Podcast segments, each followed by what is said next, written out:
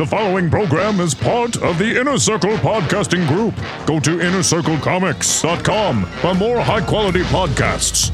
This podcast is brought to you by the Eisner Award winning Legend Comics and Coffee in Omaha, Nebraska, and by listeners like you. Go to twoheadednerd.com and click donate now to become a supporter. What's up, pervs? This is THN Love Slave Alyse Wisdom, the only woman with the balls to come on this show. And you're listening to The Two Headed Nerd with Joe and Matt. Broadcasting from the ziggurat at Omaha, deep below the metro area. I will have you know, most podcasts last an average of six episodes, but it's our pleasure to welcome you to episode 247. I quit. We just don't know when to stop. Where we're talking comics and nerd news for the week of Wednesday, March 9th. My name is Matt Baum. You can find me at Matt Baumstein on the Twitter. And when I'm not swilling green beer and complaining about my aching Blarney stones, I'm writing the comic speculator blog for WordPoint.com. And my name is Joe Patrick at Joe Patrick116 on the Twitter.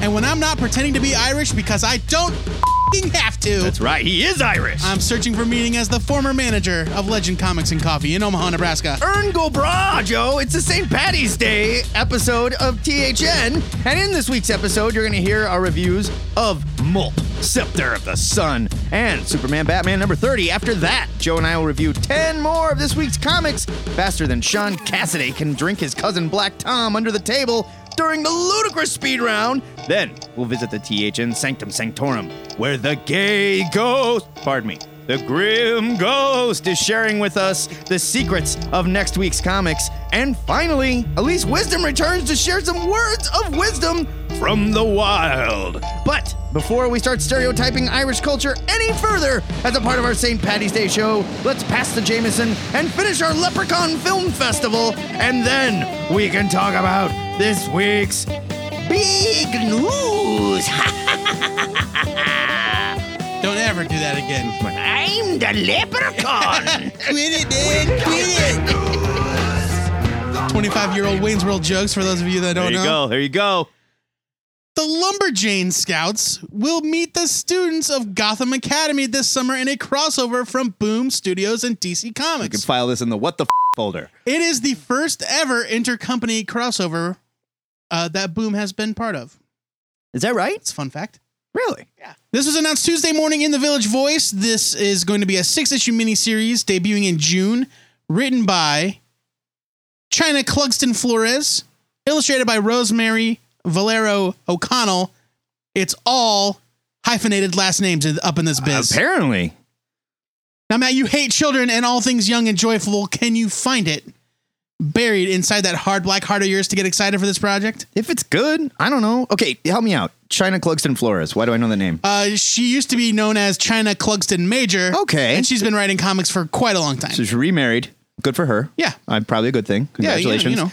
Uh, you know, Gotham Academy is a lot of fun. I wasn't the biggest Lumberjanes fan, but I don't think it's geared to me. I like both books, but I didn't stay caught up on either one of them. It's true. It's true. Uh, for those of you who don't know, created by Shannon Watters, Grace Ellis, and Noelle Stevenson, the critically acclaimed Lumberjanes centers on Mal, Ripley, Molly, April, and Jo. They're all scouts at Miss Quinzella's.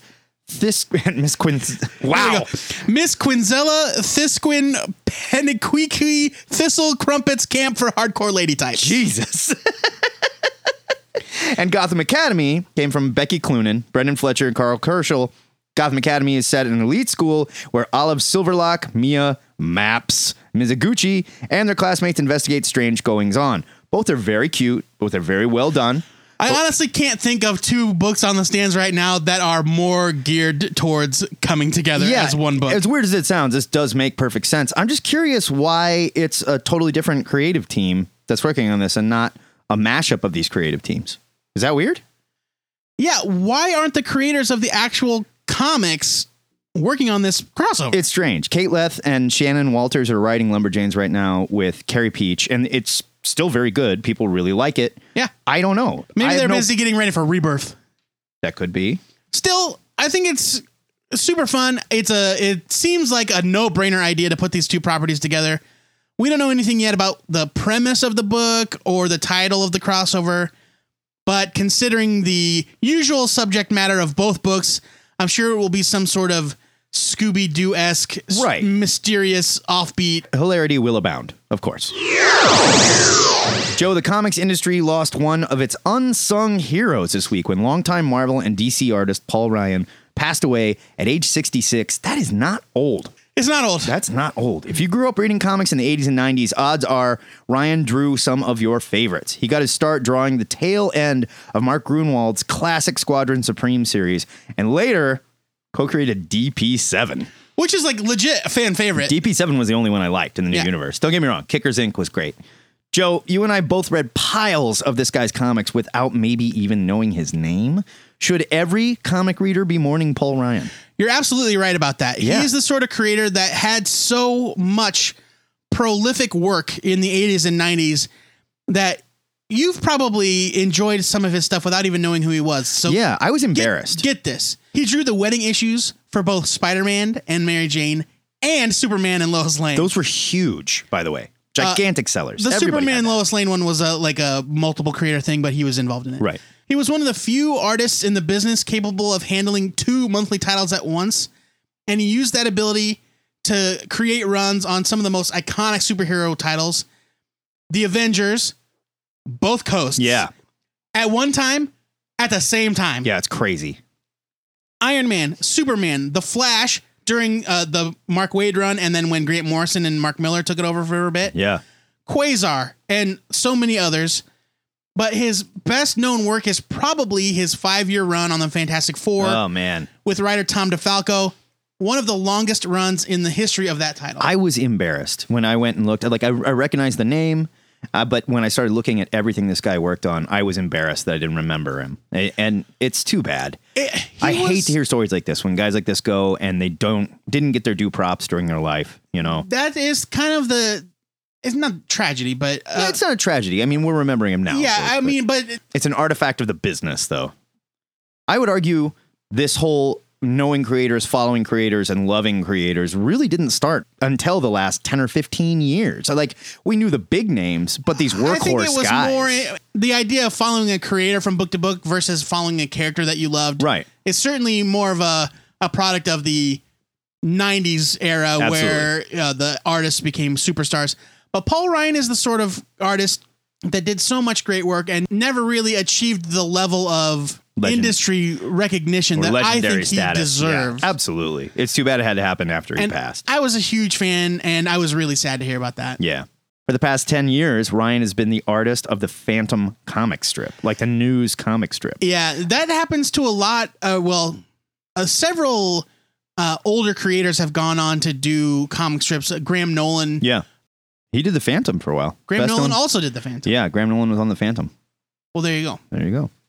But yeah, it's so sad. And I loved Paul Ryan, and I think that he absolutely deserves more props uh, in the industry and certainly in the history of like creating these f- formative comics for guys like you and me. Well, and just workhorse guys like this don't exist anymore. Yeah, Guys two, that could pump out that much stuff, two stuff, books at once, they like don't exist anymore. unheard of, crazy. In Hollywood news, it seems that Joseph Gordon-Levitt has left the film adaptation of DC Vertigo's The Sandman. My boy Joseph Gordon-Levitt. It- man, that kid is talented. Sings, dances, he's funny. He's a good looking. He's an everyman. Whew.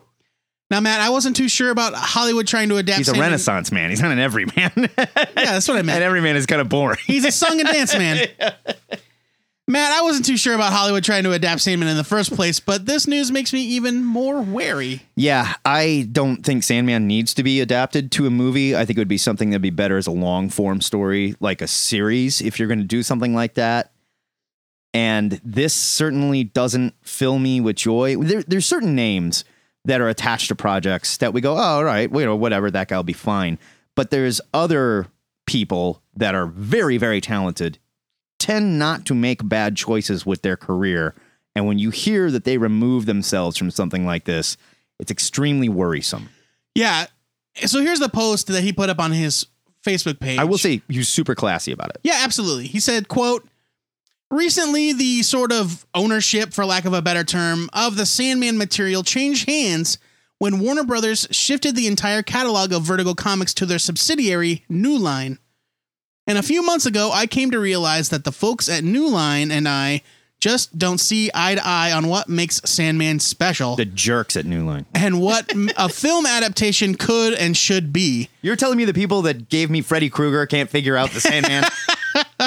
So, unfortunately, I decided to remove myself from the project. I wish nothing but the best for the team moving forward. End quote.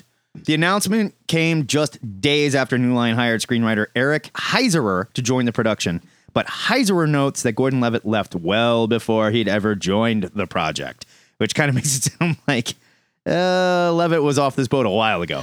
Well, instead of he says in his quote a few months ago, Yeah. he, he had this realization. So they they only just now kind of announced it. Heiser took to Twitter saying, quote, creative differences are bound to happen. It's always healthier to part ways rather than endure a lot of heartbreak. Mad respect. Respect.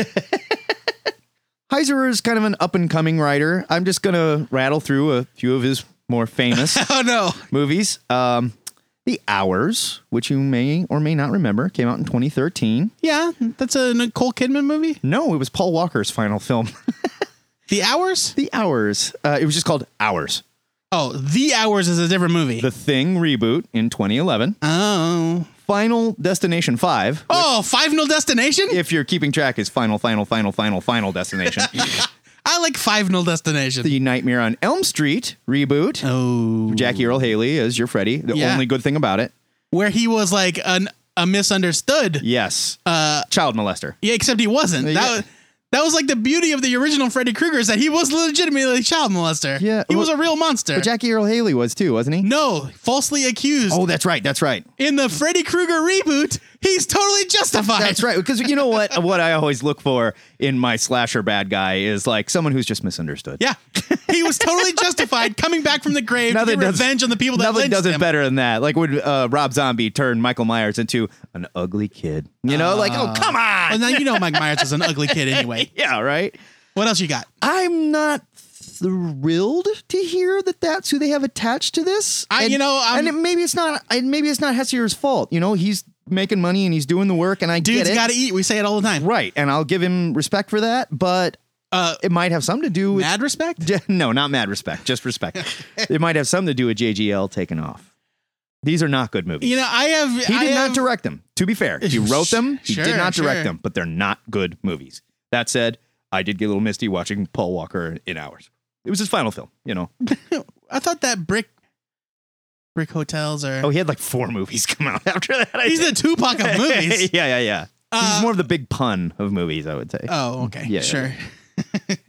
I have detached my engagement with the potential Sandman movie. I'm hands off. yeah, this doesn't We'll, bode well. we'll see what happens. I don't care.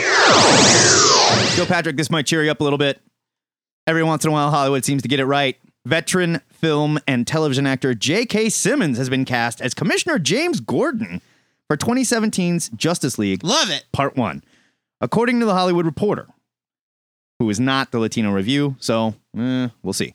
The film, which is scheduled to begin shooting this April, is said to feature Superman, Henry Cavill, Batman, Henry Cavill, is what you wrote. And that was cut, it's- that's a cut and paste job. Is it really? Yeah. nice job, Hollywood Reporter. So Super- Cavill's playing Superman and Batman, This was probably from Newsarama or something. which obviously is a spoiler. Superman murders Batman and then assumes his identity so nobody knows he killed him. That's cra- I did not see that coming. Huge spoilers. Wonder Woman, Gal Gadot, Aquaman, Jason Momoa, The Flash, Ezra Miller, and Cyborg, Ray Fisher, and Lois Lane, Amy Adams. She's not a member of the Justice League. I hope not. While this news might make such a return unlikely, Simmons recently said that he would, quote, never close the door on reprising his iconic role as Spider Man's nemesis, J. Jonah Jameson. Joey, what do you think of Triple J as the next Jim Gordon?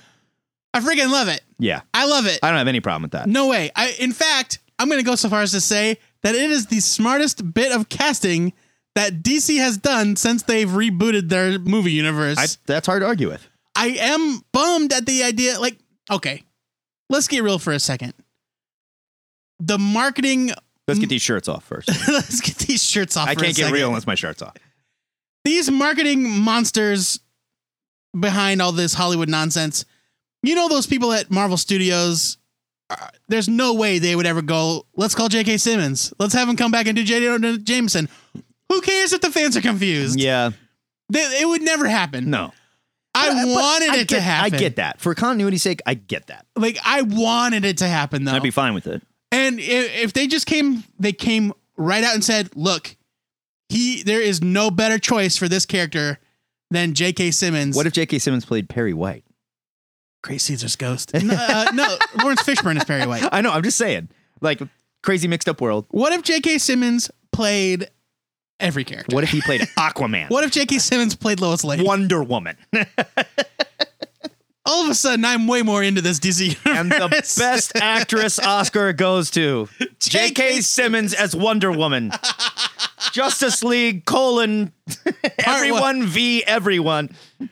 I- but yeah, I know that they were never going to call him back to to be uh, Jonah Jameson. Of course not. Of course not.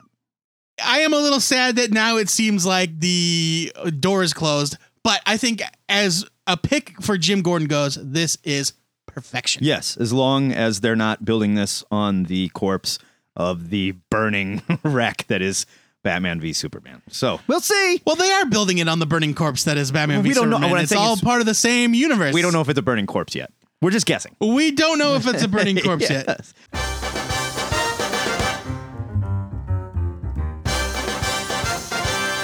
That is the big news for this week. If you would like to discuss these stories and everything you think we missed, hit us up on the big news section of the THN forums, where Joe and I are reliving our whiplash days when J. Jonah Jameson once screamed us both down for not knowing how to keep time in front of our entire jazz ensemble. It was so humiliating. I'm still embarrassed.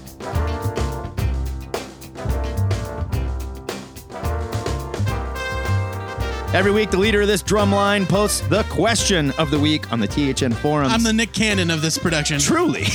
His name's Joe Patrick. Joey, what are we asking the nerds this week? Listen up, Periscope, because this week's question comes from Anthony, currently from Brooklyn, who's watching the show with us right now. Hot damn. He says, quote, Daredevil season two premieres this coming week, I know. and I am wondering, what is your favorite comic book adaptation solely to television? Okay. So no movies, we get enough movie talk. Just TV. So comic books adapted to TV. Uh, and I think Anthony, since he brought up Daredevil, Yeah, no. it's safe to assume Netflix is fair game. It counts. Yeah, I mean, that's still television. It's television on demand, but it's still TV. Yeah, yeah.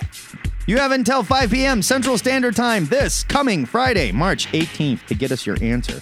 You can call our Ziggurat hotline to do so. It is 402 819 4894. And leave us a message. If you're feeling hungover from St. Patty's Day, you can send us an MP3 to twoheadednerd at gmail.com. But you got to keep your answer under two minutes or you're going to get cut off. We got a bunch of you guys. You got to share the air. If you need more time than that, feel free to write your full answer in the question of the week section of the THN web forums. There is an awesome forum that is still rolling on this amalgam bullshit that we did last week. That was so fun. Fan favorite. And then you can tune in the next Thursday to hear your fellow listeners on the THN Answer of the Week podcast. We do two shows a week because we love you guys so much. That one is yours. So be a part of it, okay, guys?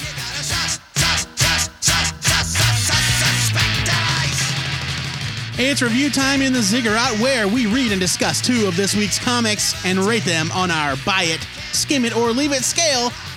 Matt, I'd love to come up with a witty St. Patty's Day joke here, but it seems you were just too damn lazy or drunk or both while writing this script. Definitely both. Little Stone, too. Tell the nerds what you read and reviewed already. This week I read Mulp, M U L P. Boy, we're gonna have a conversation about this book. Scepter of the Sun, number one from Improper Books. This was written by Matt Gibbs with art by Sarah Dunkerton. 32 pages. It cost $8. I mean, it's an independent production from overseas, We'll, we'll get there. We'll get there. right? I'm guessing here, and believe it or not, there doesn't seem to be a whole lot of about this book on the internet. But my guess is that the title Mulp is a mashup of mouse and pulp. Sure, why not? See, all the characters are anthropomorphic mice, in the vein of Mouse Guard or the Mice Templar. It is a terrible title for what is otherwise a charming and very well written and illustrated Mulp. story. Think equal parts Mouse Guard and Indiana Jones with a really interesting twist. Mulp was first printed in the UK in 2014 to critical acclaim. The story follows a group of archaeologist mice that have stumbled on a Rosetta Stone of sort in ancient Egypt that seems to connect ancient Greek texts with Egyptian and what seems to be Mayan scripts. The kicker is the mice have obviously unearthed what seems to be a human skeleton they can't identify, which leads the reader to wonder if this is some kind of post apocalyptic tale that takes place after mice have inherited the earth from humanity. See, and I kind of read it as like, no, the mice are still existing in the normal human world. It's just that all their is really small. But there were no so there's like tiny mice planes flying around. but there were no people around ever. They Oh, never. and all the buildings were mice sized. yes, everything was, and like the pyramids were still massive, gigantic. Well, I mean, it's a pyramid, but yeah. But I mean, my point being, like, they're big to us. Like they go to this, The mi- mu- they they go to this huge. museum, and it is a build. It's a full on building, and it is Yeah. not. It's a little mouse building. It's a mouse, Yeah. mouse sized building. Even without that twist, the story and dialogue grabbed me instantly. Like I said, it's very much in the spirit of Indiana Jones with the polite but perfect dialogue of a BBC miniseries. Our hero, Jack Redpath, has flown to Egypt to help a friend stuck in the middle of a mystery with an unknown group of dastardly mice trying to beat the academics to the secret behind the stone they've unearthed. Everything about this story was just simply charming. Even the action was restrained and suitable for all ages, but very well executed. Artist Sarah Dunkerton did a brilliant job giving each of the mice their own personality and creating a very believable 1920s looking Egypt. Her backgrounds and animated style gave the story a fantastic feel in the spirit of anthropomorphic classics like The Secret of NIMH. I love this story from the first page, and I can't wait to read the rest. It amazes me what creators can do with talking animals, and the twist of having a past human civilization made the story even more interesting. My only problem is $8. You, you got to make this more accessible if you want to put this in people's hands, guys. I mean, but if it's self published, it's it costs what it costs. I guess. I'm just really surprised nobody else would get behind this because it was a really good story. I'm giving it a buy it, even though it's very expensive. okay, I'm going to start off with the positive here. Okay. I saw the name on the book, Sarah Dunkerton, and I thought to myself, why does that sound so familiar? It didn't sound familiar to me. The reason this sounds so familiar is because Sarah Dunkerton was one of the creators. She was the artist and co-creator of that Doctor Who fan comic we did, we reviewed Really? in episode 99. Oh my God. That was like 16 years ago. It was three years ago. oh, three. Sorry. It was 2013. I looked it up. It was like Sarah Dunkerton. No sh- Yeah. Uh, continuity. yeah. And her art is amazing. Mhm. She was great then, and Very she's talented. even better now. This is a gorgeous book, a gorgeous book. Yeah. It's uh, like you said, it's very charming. Uh, the aesthetics are all very beautiful. The scenery is great. The coloring is beautiful. Yeah. All- Up and down, the whole thing. Very animated. It's a very, very good looking package. I'm not going to touch on the price because, you know, I, I kind of get the whole notion of self publishing. Sure. You know, sometimes your sometimes your mini comic has to cost five bucks, even though it's 10 folded in half staple pages from Kinko's. Right. As long You as know- the collected version doesn't cost $50. Sure. and this is so much more than that. You know, mm-hmm. this is so much more impressive than something like that. oh, yeah. I was so bored. Really? I read this comic. It's so dry. it's very British. and I don't know if that British. it's I don't know if that's because of the yeah, the British nature of it. It's well written, don't get me wrong. Very it's well very well put together, but I had such a hard time staying connected to the story. I I have to give it a skim it because It's not your piece of cheese. it's not my piece of cheese, man All right. but it's absolutely worth the time to seek it out and give it a look and see if it's for you because these people poured their heart and soul into it. Yeah. And I was so happy to see Sarah's name on it uh, because after that Doctor Who thing three years ago, I never heard from her. I never heard anything from her again. totally forgot about her. And it's great that she's still doing comics. It's great that she's gotten even better. Yeah. And I'm super happy for these guys. Skim it. Jerk. Joe Patrick, I- let's get to I'm your sorry. let's I, get to your big two superhero crap. I'm sorry. I'm sorry, okay? Uh, all right, you DC dorks on Periscope better pay attention because this is going to get good. My review for this week is Batman Superman number 30 from DC Comics. It's written by Tom Taylor with art by Robson Rocha. It's 32 pages for $3.99. It's your standard nonsense. Here's the solicit, though the solicit really doesn't matter. The mystery of why Batman and Superman were brought into a cosmic murder case is revealed, and the ramifications for Superman are huge. Sort of. Let's not get carried away. Let's not get carried away. I have blissfully ignored Batman Superman for the entire length of its run up until this point. I didn't know it wasn't called Superman Batman anymore, honestly. I think we covered number one on the show back when Jae Lee was drawing it. So I was very surprised when I heard another podcast. Yes, I listen to other comic book podcasts. Name them. Drop their name. It was iFanboy. iFanboy was talking about the, the previous Hashtag two Fidelity issues. Smack. There you go. Hashtag Fidelity Smack. and they were giving this book high praise. And I thought, what? What? How good can it be? I saw number 30 on the release list for this week, and I thought, why? I figured at the very least I'd have another book that I can throw in to pad out my ludicrous speed round picks uh, while I review uh, Mockingbird, because that was going to be my pick for the week. Yep. But after I read this issue and the two preceding it, I I had to talk about it. At the beginning of the arc, Superman and Batman were drawn to the moon after a gargantuan alien explorer scrawls a message for them with her dying breath. Uh, the world's finest duo are suddenly thrown into a sci-fi murder mystery with plenty of twists and turns. The story itself is compelling enough, and it's a fun mystery with some great fake out moments. And the ending I thought was genuinely touching. Robson Rocha's art is really lovely. It's not especially showy or boundary pushing, but it's excellent superhero art in a classic style. Yeah, I agree. I agree. He nails the body language of the two characters. Superman stands tall with his shoulders back, confident, while Batman is all hunched and guarded. And he gets double points for making the race of alien giants look like Lou Gossett Jr. from Enemy Mine and Madame Vastra from Doctor Who had a baby. Okay. But what really got me about this issue and this entire short three issue run is that Tom Taylor is essentially writing a Batman Superman story free from the trappings of the new 52. Aesthetically speaking, yes, the character designs are still wet garbage for the most part, but Taylor captures the essence of these two heroes in a way that reminded me of what makes them icons. Props for going to wet garbage. We've been doing a lot of flaming garbage lately. Yeah, right. Wet garbage is just as bad. Yeah. It's just opposite end of the spectrum. It's all about small character moments like Superman telling the astronaut that he just saved from certain death that he's a big fan.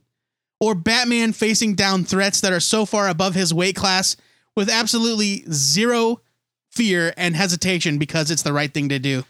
The scene where Batman comes to the, or pardon me, Superman comes to the Batcave. This was like issue 29 Yeah. to check on Bruce, and Alfred's there. And suddenly Superman's holding a cup of tea. and, Yeah, it's like I didn't even see him give it to me. yeah, and Batman's like, apparently tea cures everything. And Superman looks down and goes, I didn't even see him give it to me. And Batman goes, that's his superpower. That's his superpower, yeah. That's great. Taylor's Batman and Superman are timeless. You could have thrown red trunks and a yellow oval on them, and the story still would have felt just right. Superman isn't petulant, and he doesn't have a tood, and Batman isn't a withdrawn psychopath that uses his partners instead of values them. Superman and Batman respect each other. There's a fun twist towards the end that's straight out of the Silver Age, and I loved it. Taylor even managed to make me enjoy the new Lobo, thanks in part to Rocha's slight tweaks to his pretty boy design. Yeah. Overall, I thought that this was a tremendous surprise. I don't know if the entire run of this series has felt like this. Taylor's run, I think, was very short. I think he only did these three issues. But Taylor was able to recapture in three issues a lot of the things that I thought DC threw away five years ago. I don't know what Rebirth has in store, but I hope that it strikes the same kind of tone that this did. I'm giving it a huge buy. I know I kind of cheated and I reviewed three issues instead of one, but this was so good.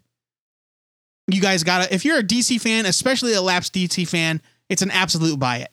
Yeah, Tom Taylor has been doing all new Wolverine, which has been really good, like better than it has any business being. And you're right. This was absolutely just classic Superman and Batman in space. They were able to just take them off the planet Earth and it felt better. You Yeah. didn't have to worry about any of the crap that was going on. I still didn't like the costumes either. Yeah, I mean, yeah, the designs are the designs, They're and you have to be able to get past that. Yeah. Uh, but Rocha, and also this takes place in a just like Justice League and uh, a couple other books.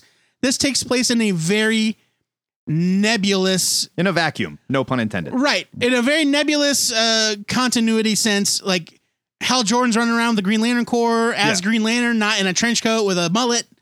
Uh, Superman's in his costume, Which is fully the worst powered thing up. ever. I He doesn't really have a mullet, but he does wear a trench coat and fly Yeah. around in space in a trench coat. dumb? Why are you even wearing a coat? Because it's cold. Space is very cold.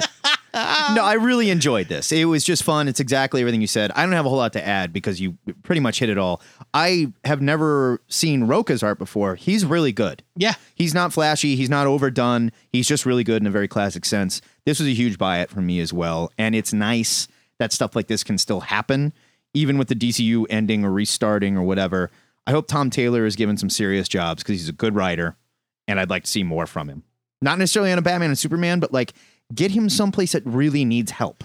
It's clear to me that Tom Taylor has a very uh, strong fondness Yeah. for these characters specifically. Yeah. And I think Superman specifically. Yeah, you can tell when he's writing this, he he loves the character, and he's not necessarily trying to add anything new. Just give us a little bit of what we all liked about them, because that hasn't been around for Yes. a while. Absolutely agree. So that is a buy it and a skim it for Mulp, Scepter of the Sun, and a double buy it for Superman Batman 30. Now it's time for you super buddies and adventurous pipsqueaks to play critic. So head over to the THN forums at thnforums.boards.net and hit us with your opinions of these comics. That's the place to go to tell us just how wrong Joe Patrick is about this wonderful book that read. I wanted to. I want my. I wanted to give it my whole heart. Save it. Sarah Dunkerton knows how you feel. Call her on the telephone. Have her over. It's that time of year again when your drunk buddy that loosely identifies as Irish starts rooting for Notre Dame basketball and listening to more flogging Molly than usual. Eh. Well, here in the Ziggurat, we take St. Patty's Day seriously. We're listening to the fing Pogues, drinking Guinness and Bass Black and Tans, while we watch the people's whiskey drinking champion Sean Cassidy try and shut down his evil arch nemesis and cousin, Black Tom Cassidy, in a good old fashioned Jameson shoot off, while we review 10 more of this week's comic stirring. The completely fing Irish ludicrous speed round! Ludicrous speed! Go! Mockingbird, number one from Marvel. This absolutely would have been my main review this week if I hadn't been so blown away by Batman Superman. Writer Chelsea Cain and artist Kate Niemczyk catch up with Bobby Morse, aka Agent 19, aka Mockingbird, That's a lot of acas. as she struggles to deal with her exposure to both the Super Soldier Serum and the Infinity Formula Whoa. in a previous adventure. Oh, okay. Bobby is forced to go through test after test as S.H.I.E.L.D. tries to figure out what's happening to her, and the results are a disjointed, beautiful mess in a good way. Cain's script is hilarious, and the issue is packed full of sight gags, thanks to Niemczyk. My favorite being Tony Stark in the waiting room of the S.H.I.E.L.D. clinic reading a pamphlet that simply says, Gonorrhea? I was worried about Niemczyk replacing the wonderful Joelle Jones going into this, but it was unnecessary because the book looks great. My one complaint is that the backgrounds look a little stiff sometimes, like they were mocked up in a separate drawing and then the characters were added in later. Still, I thought this was a great first issue, and I think this series is going to be something special. Mockingbird number one gets a huge bite. Tommy number one, Creature Comics. Tommy is the story of a child plagued by his pet rabbit that turns into a psychotic, rampaging sex criminal and murderer when no one is around, of course. The black and white art by Juan Navarro was really impressive and reminded me of the alternative comics of the 80s and 90s that just aren't out there anymore. The story wasn't bad, but took some leaps in logic to get to its grisly end. While a little forced, I'm giving Tommy a skim it for reminding me of my good old comic zine days. You just don't see alternative comics like this with a real mean and nasty story anymore, which might be a good thing. I'm giving it a solid skip though. Baker Street Peculiars, number one from Kaboom. I love Sherlock Holmes, and I'm a little obsessed with the character right now thanks to this Xbox game I'm, I've been playing. What game is that? They gave it away for free. It was the free with gold game. It's uh, you you walk around as Sherlock Holmes and you solve mysteries. It's Oh. it's pretty great. I didn't see that. Uh, yeah, you go download it. So I was excited to see a Holmes inspired, all ages book from the wonderful Roger Langridge So good. and artist Andy Hirsch on the stands this week. This book centers around a group of kids that fancy themselves detectives as they try to solve the mystery of the stone statues that keep coming to life and disappearing around London. Son of a bitch. I was a little sad when I saw that Langridge wasn't also drawing the series, but Andy Hirsch's art is really delightful. And Langridge is one of the best and funniest all ages writers in comics today, so the story is fast paced, exciting, and very funny. I hadn't even heard of this before this week. I'm glad I found it. Baker Street Peculiars gets a buy it. Aw, yeah, comics! Action Cat, number one from Dark Horse. Last week it was Action Lab. This week, Action Cat. Art Baltazar and Franco and friends seem to have a new imprint at Dark Horse called Oh Yeah! And it's awesome! Welcome to two years ago. The team- It's been going on for a while. Oh, really? so I missed it. The team that brought us Tiny Titans launches a new comic universe full of superhero cats, their bug sidekicks, rock aliens that ride meteors, lizard guns, mutated ladybugs, and non stop action that reminded me of the pace of the Rocky and Bullwinkle show. No one is creating all ages comics this fun with this much action. Action Cat number one gets the biggest buy it ever. Even if you are an old bastard with no children like me, it is just stupid fun. I wish I had a kid to read this with.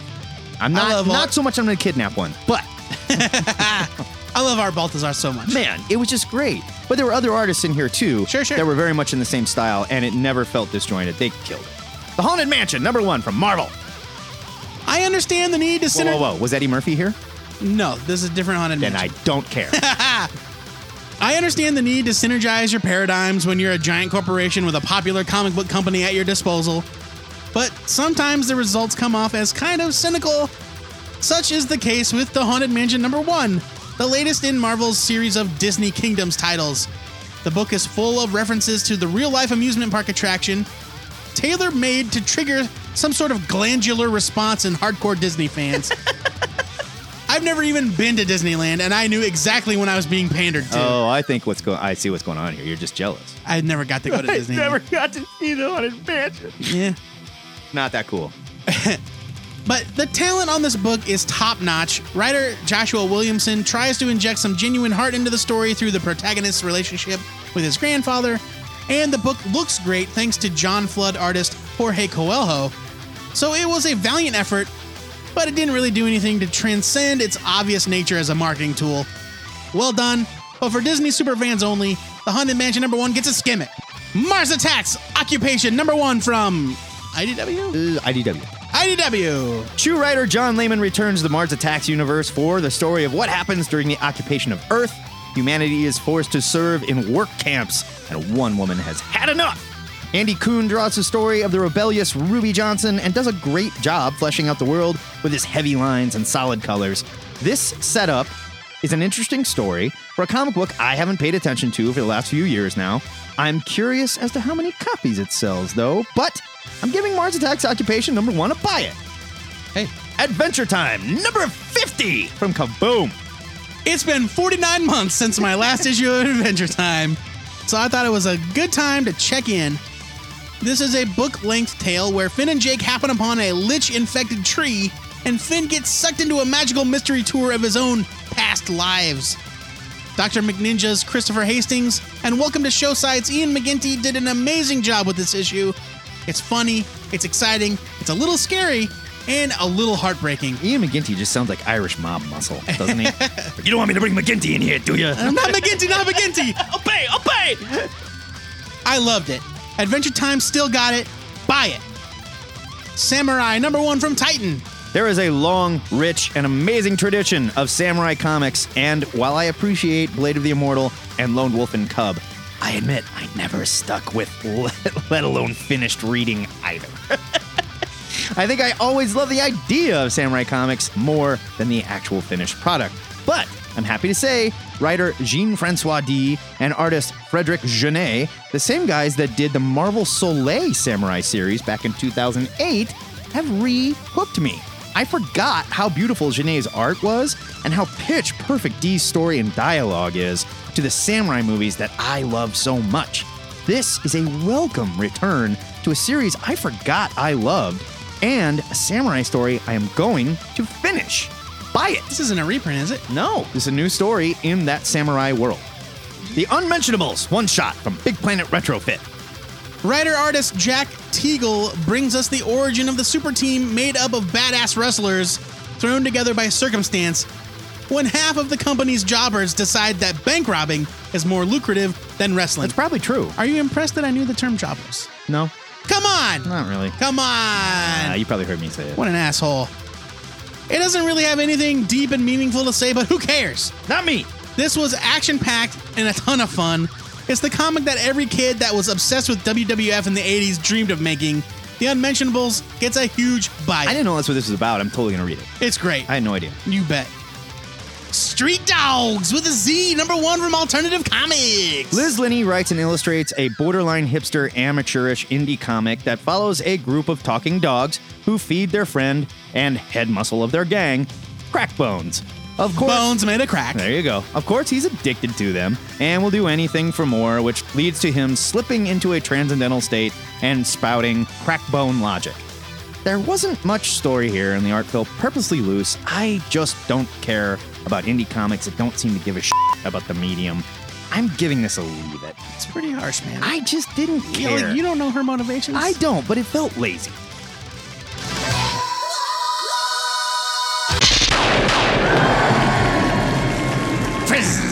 There you go. That is your ludicrous speed round, and is the onomatopoeia of the week, and also the sound of a Martian stun gun warming up as seen in the pages of Mars Attacks Occupation Number One. Now head to twoheadednerd.com to check out even better reviews of this week's comics from the host of the Comics Therapy podcast and our trusty love slave, Aaron Myers. After finishing decorating the Teach and Sanctum Sanctorum for the annual Mr. Patrick's Day Beer Pong Challenge, I was shocked to find the spirit of Keith Everett, the Earl of Strathmore, better known as the undead gay ghost, appearing right before my eyes. Sorry, Grim Ghost, not Gay Ghost. The Grim Ghost appeared and promised to share with Joe and I the secrets of next week's comics as long as we remember to change his wiki page to only redirect to the Grim Ghost page. Sure, when he first appeared in Sensation Comics, he was the gay ghost. But times have changed. Look, he's not anti gay, and he doesn't have a problem with anyone's relationship, but he's just more comfortable with the Grim Ghost, not the gay ghost. You, you get it. Okay, forget it. Joe, what is your pick for next week? Hey man, it's 2016. Yeah, um, that, that word had different meaning back then. It's like my tattoo says. You have to learn to love yourself before you can love someone else. It's true. That's a line I stole from The Bachelor. My pick for next week is Legends of Tomorrow, number one from DC Comics, written by Various and drawn by Various. Various has never made a bad comic. My favorites. It's 80 pages for eight bucks. Here's your solicit. It's four powerhouse tales in one colossal comic. As some of comics' most legendary talents launch new tales of Firestorm, Metamorpho, the Metal Men, and Sugar and Spike. That's right, Sugar and Spike. So this was going to be, I believe, a series, and like a monthly anthology series with rotating stories. Loosely tied to the TV show? It's not tied to the TV show because Okay. none of these characters are in the TV show. Sugar. I- uh, except, Firestorm except. Firestorm, yeah. Sugar and Spike aren't there? no, That sucks. but I believe it's kind of been retooled as a. You know what else sucks? The TV show. It doesn't suck. It's really good. sucks. No, you suck. You don't know. Anyway, it's this 80 page anthology now. Okay. And so it's four stories in each issue, and you've got guys like Gerry Conway coming back to do Firestorm. Gerry Conway is the co creator of Firestorm from Right. the 70s. Right. Len Wein coming to do a Metal Men story. Len Wein did not create the Metal Men. No. I do love Trevor Scott on the art there, though. Love Yildre- Trevor Scott. Yildiray Cinar, he's a fan favorite. He's good too. Uh, Aaron Lopresti doing Metamorpho. I love that character and Metamor and uh, Aaron Lopresti. Yeah, Metamorpho is a character that they have really lost track of. I loved. Was it Rex Manning? Rex Morgan? um, Tyler. No, not Max Morgan. No, Rex. Rex Manning was from Rex Manning's from Can't Hardly Wait or uh, Empire no, Empire Records. And Rex Um, Morgan is Rex like- Mason. Rex Mason. Rex Morgan is like a really bad detective. Like and Rex Tyler is strip. our man. Yes. Got a lot of that was a Rex avalanche. Rex Cast. T Rex. Yeah. The Sugar and Spike story is written by Keith Giffen with art by Bilquis Evely. Hey, Bilkus. Shaft. I love anthologies. And I love this kind of reminds me of the old 70s DC comics where it was like 100 pa- 100 pages for a dollar and it would be you know, it would just be Batman, but then there would be a thousand backup stories in Right, it. of course. Always like the C-list characters like Yeah. here's a short story about Airwave. Ever heard of him? He's Hal Jordan's cousin. Is he? yes. I did not know that. yeah. That's a coincidence.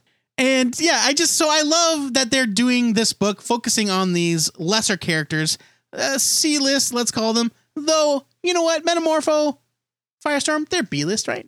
Uh, Firestorm, arguably. Metamorpho, probably not anymore. The Metal Men, I always have had a soft spot for them. The last time Metamorpho was B list was probably the 90s. and I won't lie, I love Sugar and Spike. I don't. wow. I guess somebody has to.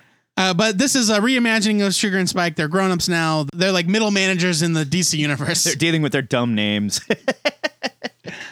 I'm looking forward to it. I hope it's fun. It's got some sort of loose connection to the TV show, obviously because of the title. right. But it's focusing on comic book characters. Okay. And I'm into it. My pick of the week goes to Lords of the Jungle, number one from Dynamite. This is written by Karina Bechko. Art by Roberto Castro. 32 pages for $3.99. There's a kick ass Alex Ross cover for this, too. Here's your solicit. Tarzan has long been the protector of his jungle stronghold, but this time the fight has to be taken to his enemy's territory, deep in the heart of London. Half a world away, and nearly a century later, Sheena is battling foes of her own when she is mysteriously swept through time and space. This happens in Dynamite all the time. Like, they have more problems with the time and space and multiverse than DC, and that's saying something.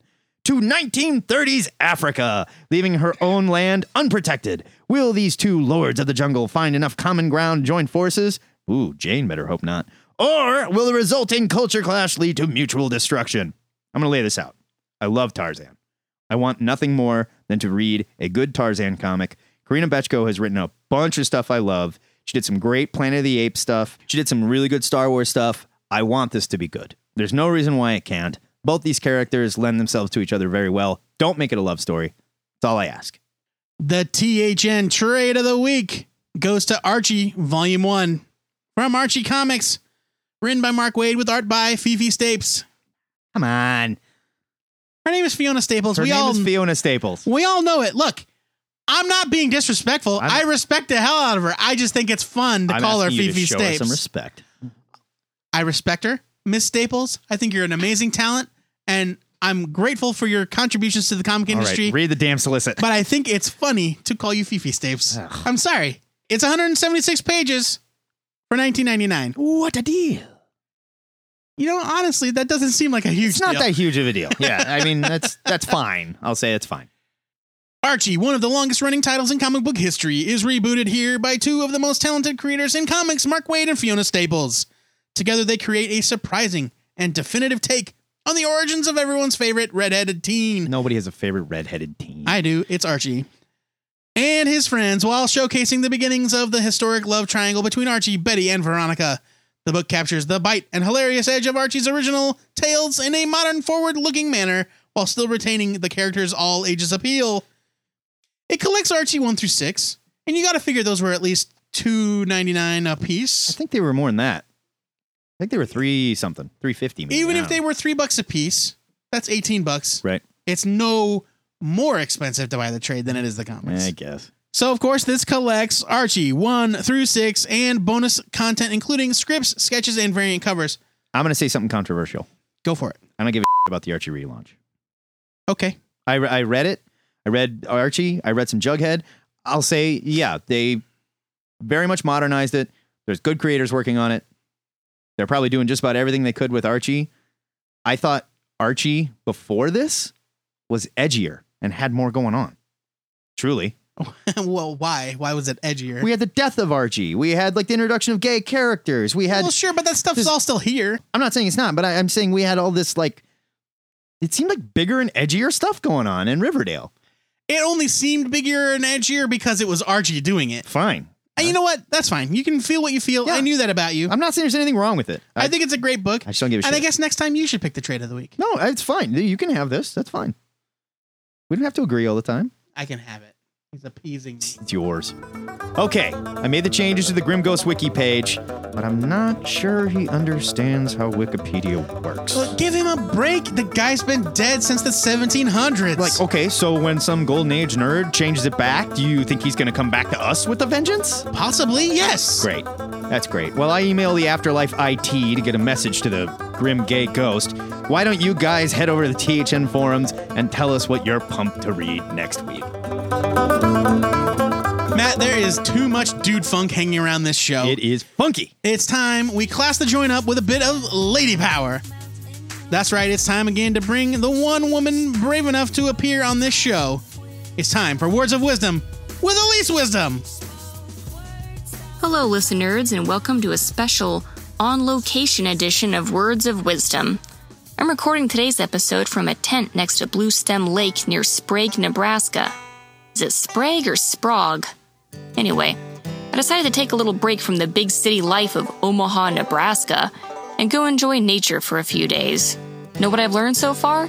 Nature is freaking loud. I thought I'd have a hard time sleeping out of fear of being murdered, but it turns out that frogs and geese were a bigger problem than Jason Voorhees. I've also learned that sound really travels across a lake. There are two fishermen on the other side of this lake, probably a mile away, and I can hear every word of their conversation. One of them is pretty pissed off that he wasn't invited to his friend's wedding. Anyway, you're probably wondering what I'm doing out here to pass the time besides listening in on fishermen's conversations. The first thing I did once I got settled in was to sit down and read Civil War. I was warned not to read it before the movie because they would end up being two completely different things. But just like wisdoms are competitive, we are also stubborn. So I read it anyway. So, what do I think about Civil War? Well, I think it's great. It's epic, poignant, the number of heroes involved is insanely massive, which is one of the reasons why the movie is going to be so different from the book. I'm also interested in seeing how the government is going to pursue the Superhero Registration Act in the movie, because it looks like it's going to revolve around Bucky, but the reasoning behind it in the book makes a lot more sense. If you haven't read Civil War, maybe earmuff it for a little bit, because I'm going to get into spoiler territory. In the book version of Civil War, some D list heroes try to boost the ratings of their reality show by going after supervillains that are way out of their league. This results in a school getting blown up and kids getting killed. The resulting sentiment is that heroes need to be held to the same standard as police and have proper training and to be held accountable. Given the recent climate with real life police officers and the American public outcry for them to get better training and start wearing body cams to be held accountable for their actions, this is probably not the best analogy. But I digress. Some superheroes see this as the only way to move forward and gain back the trust of civilians. They see it as a choice between becoming civil servants or being outlawed altogether. This group is led by Tony Stark, who takes these measures personally after being spit at and attacked by the mother of a deceased child. The other half of heroes, led by Captain America, is opposed to the idea of basically becoming SHIELD agents and constantly being monitored, because in addition to being intrusive of their lives as individuals, this would also impede their abilities to do their jobs as superheroes, not to mention the fact that they don't want the government telling them who the bad guys are and who they should be fighting. Stark's team seems to be the victors in this battle. Public opinion has gone up, crime is at an all time low. The main opposition at this point is Captain America's team. But Stark goes to some pretty extreme lengths to achieve this new America that he has envisioned, even going so far as to employ supervillains to go after heroes who do not comply and imprison them in the negative zone. I believe the moral of the story is the road to hell is paved with good intentions. I'm very excited to see the movie, and I know I'll be able to appreciate it as its own separate entity. This is going to be a great summer for superhero movies and TV, and you can catch me discussing them once a month on Michael Severe's radio show, The Bottom Line, if you are so inclined. Now, if you'll excuse me, I have to go eat some jerky and look pensively out at the lake. I wonder what the fishermen are up to now. Till next time, nerds, this is Alyse Wisdom saying, Wisdom out. Sort of break it, break it down like this. And that is it for the St. Patty's Day episode of THN. If you dig podcasts that can hold their whiskey, you can subscribe to this show on iTunes, Stitcher, or TuneIn. And while you're there, leave us your star ratings, your reviews, your thumbs up, and your hearts. It helps us to connect with other potential listeners. If you like this show, tell somebody about it, please. Hey, the Periscope parts are good too. I love those. Yeah, those are fun. Thank you to all of our donors. You are the only thing that keeps our beers green. If you want to help support THN, you can do so by clicking our PayPal button at twoheadednerd.com. And to become a sustaining member, simply check the Make This Donation Monthly box when you donate. Remember, as little as a dollar a month really does help. And if you're interested in sponsoring THN, say you've got an independent comic you want to promote, you got a small business, Sure. you got a you invented some sort of product that you want to Yeah, pimp, products, you know. You got a website of your own, all these fine things that might Everybody require has websites. sponsorship. Yeah. You can shoot us an email with the subject line sponsorship. We want to help you out. We want to help you out. We want you to help us out. Yeah, we need you to help us out. I'll be honest. I mean, If I don't start making money on this soon, my wife's gonna leave me. okay? Not exactly. If you want to yell at us personally, head over to the twoheadednerd.com where you can find links to all of our contact info via Periscope. We're on it right now. right now. Talking to Periscope peeps, taking their questions, getting made fun of. It's awesome. Twitter, our Twitter feed kicks ass. We're always on there screwing around. It's usually Joe or me yelling at him from my Twitter feed to stop talking about Dancing with the Stars on our Twitter feed. Embrace it. The people love it. YouTube, where we do almost nothing. Facebook, No, literally nothing. We do nothing on YouTube. Tumblr, where we post the outtake of the week. It's always hilarious. And the Ziggurat Hotline 402 819 4894. Billy, don't you lose that number. Whoa. If you dig the music you hear on the show, you can subscribe to our soundtrack playlist on Spotify by searching for Matt Baum's Spotify profile. Literally, all our references this week were 20 plus years old. Yeah. Yeah, Oh, yeah. God. I uh, w- I just walked Harvey Locust through finding Matt's Spotify profile last night on the forums. It's just my name. Before we go, our weekly shout out goes to faithful listener and daredevil enthusiast Tim Benson, who is having a birthday today. My good friends at the So So Glos. They're a great band from Brooklyn, New York. Coolest place in the world. I wonder if they know Anthony. They wrote a new birthday song. It is so much better than Goes like this. Very simple. Happy birthday. Happy birthday. Happy birthday. Woo, woo, woo, woo. And then it repeats as many times as you want. It's awesome. Okay? Word to you, Tim, and happy birthday. Until next time, true believers, remember to pre order your comics, or your retailer might make you a not so happy birthday song. This is the Two Headed Nerd, wishing you the happiest of St. Patrick's Days, and be careful out there. Take care of each other, and if you're drinking, don't drive, and if you're driving, don't drink. Until next time, true believers, remember to pre order your comics, or your retailer might make you a not so happy birthday song. This is the Two Headed Nerd signing off. You know, man, these retailers are always threatening me. They're very angry. They really are. Unfortunately, it's not far from the mark. It, no, no. Hashtag too real. Oh, there's whiskey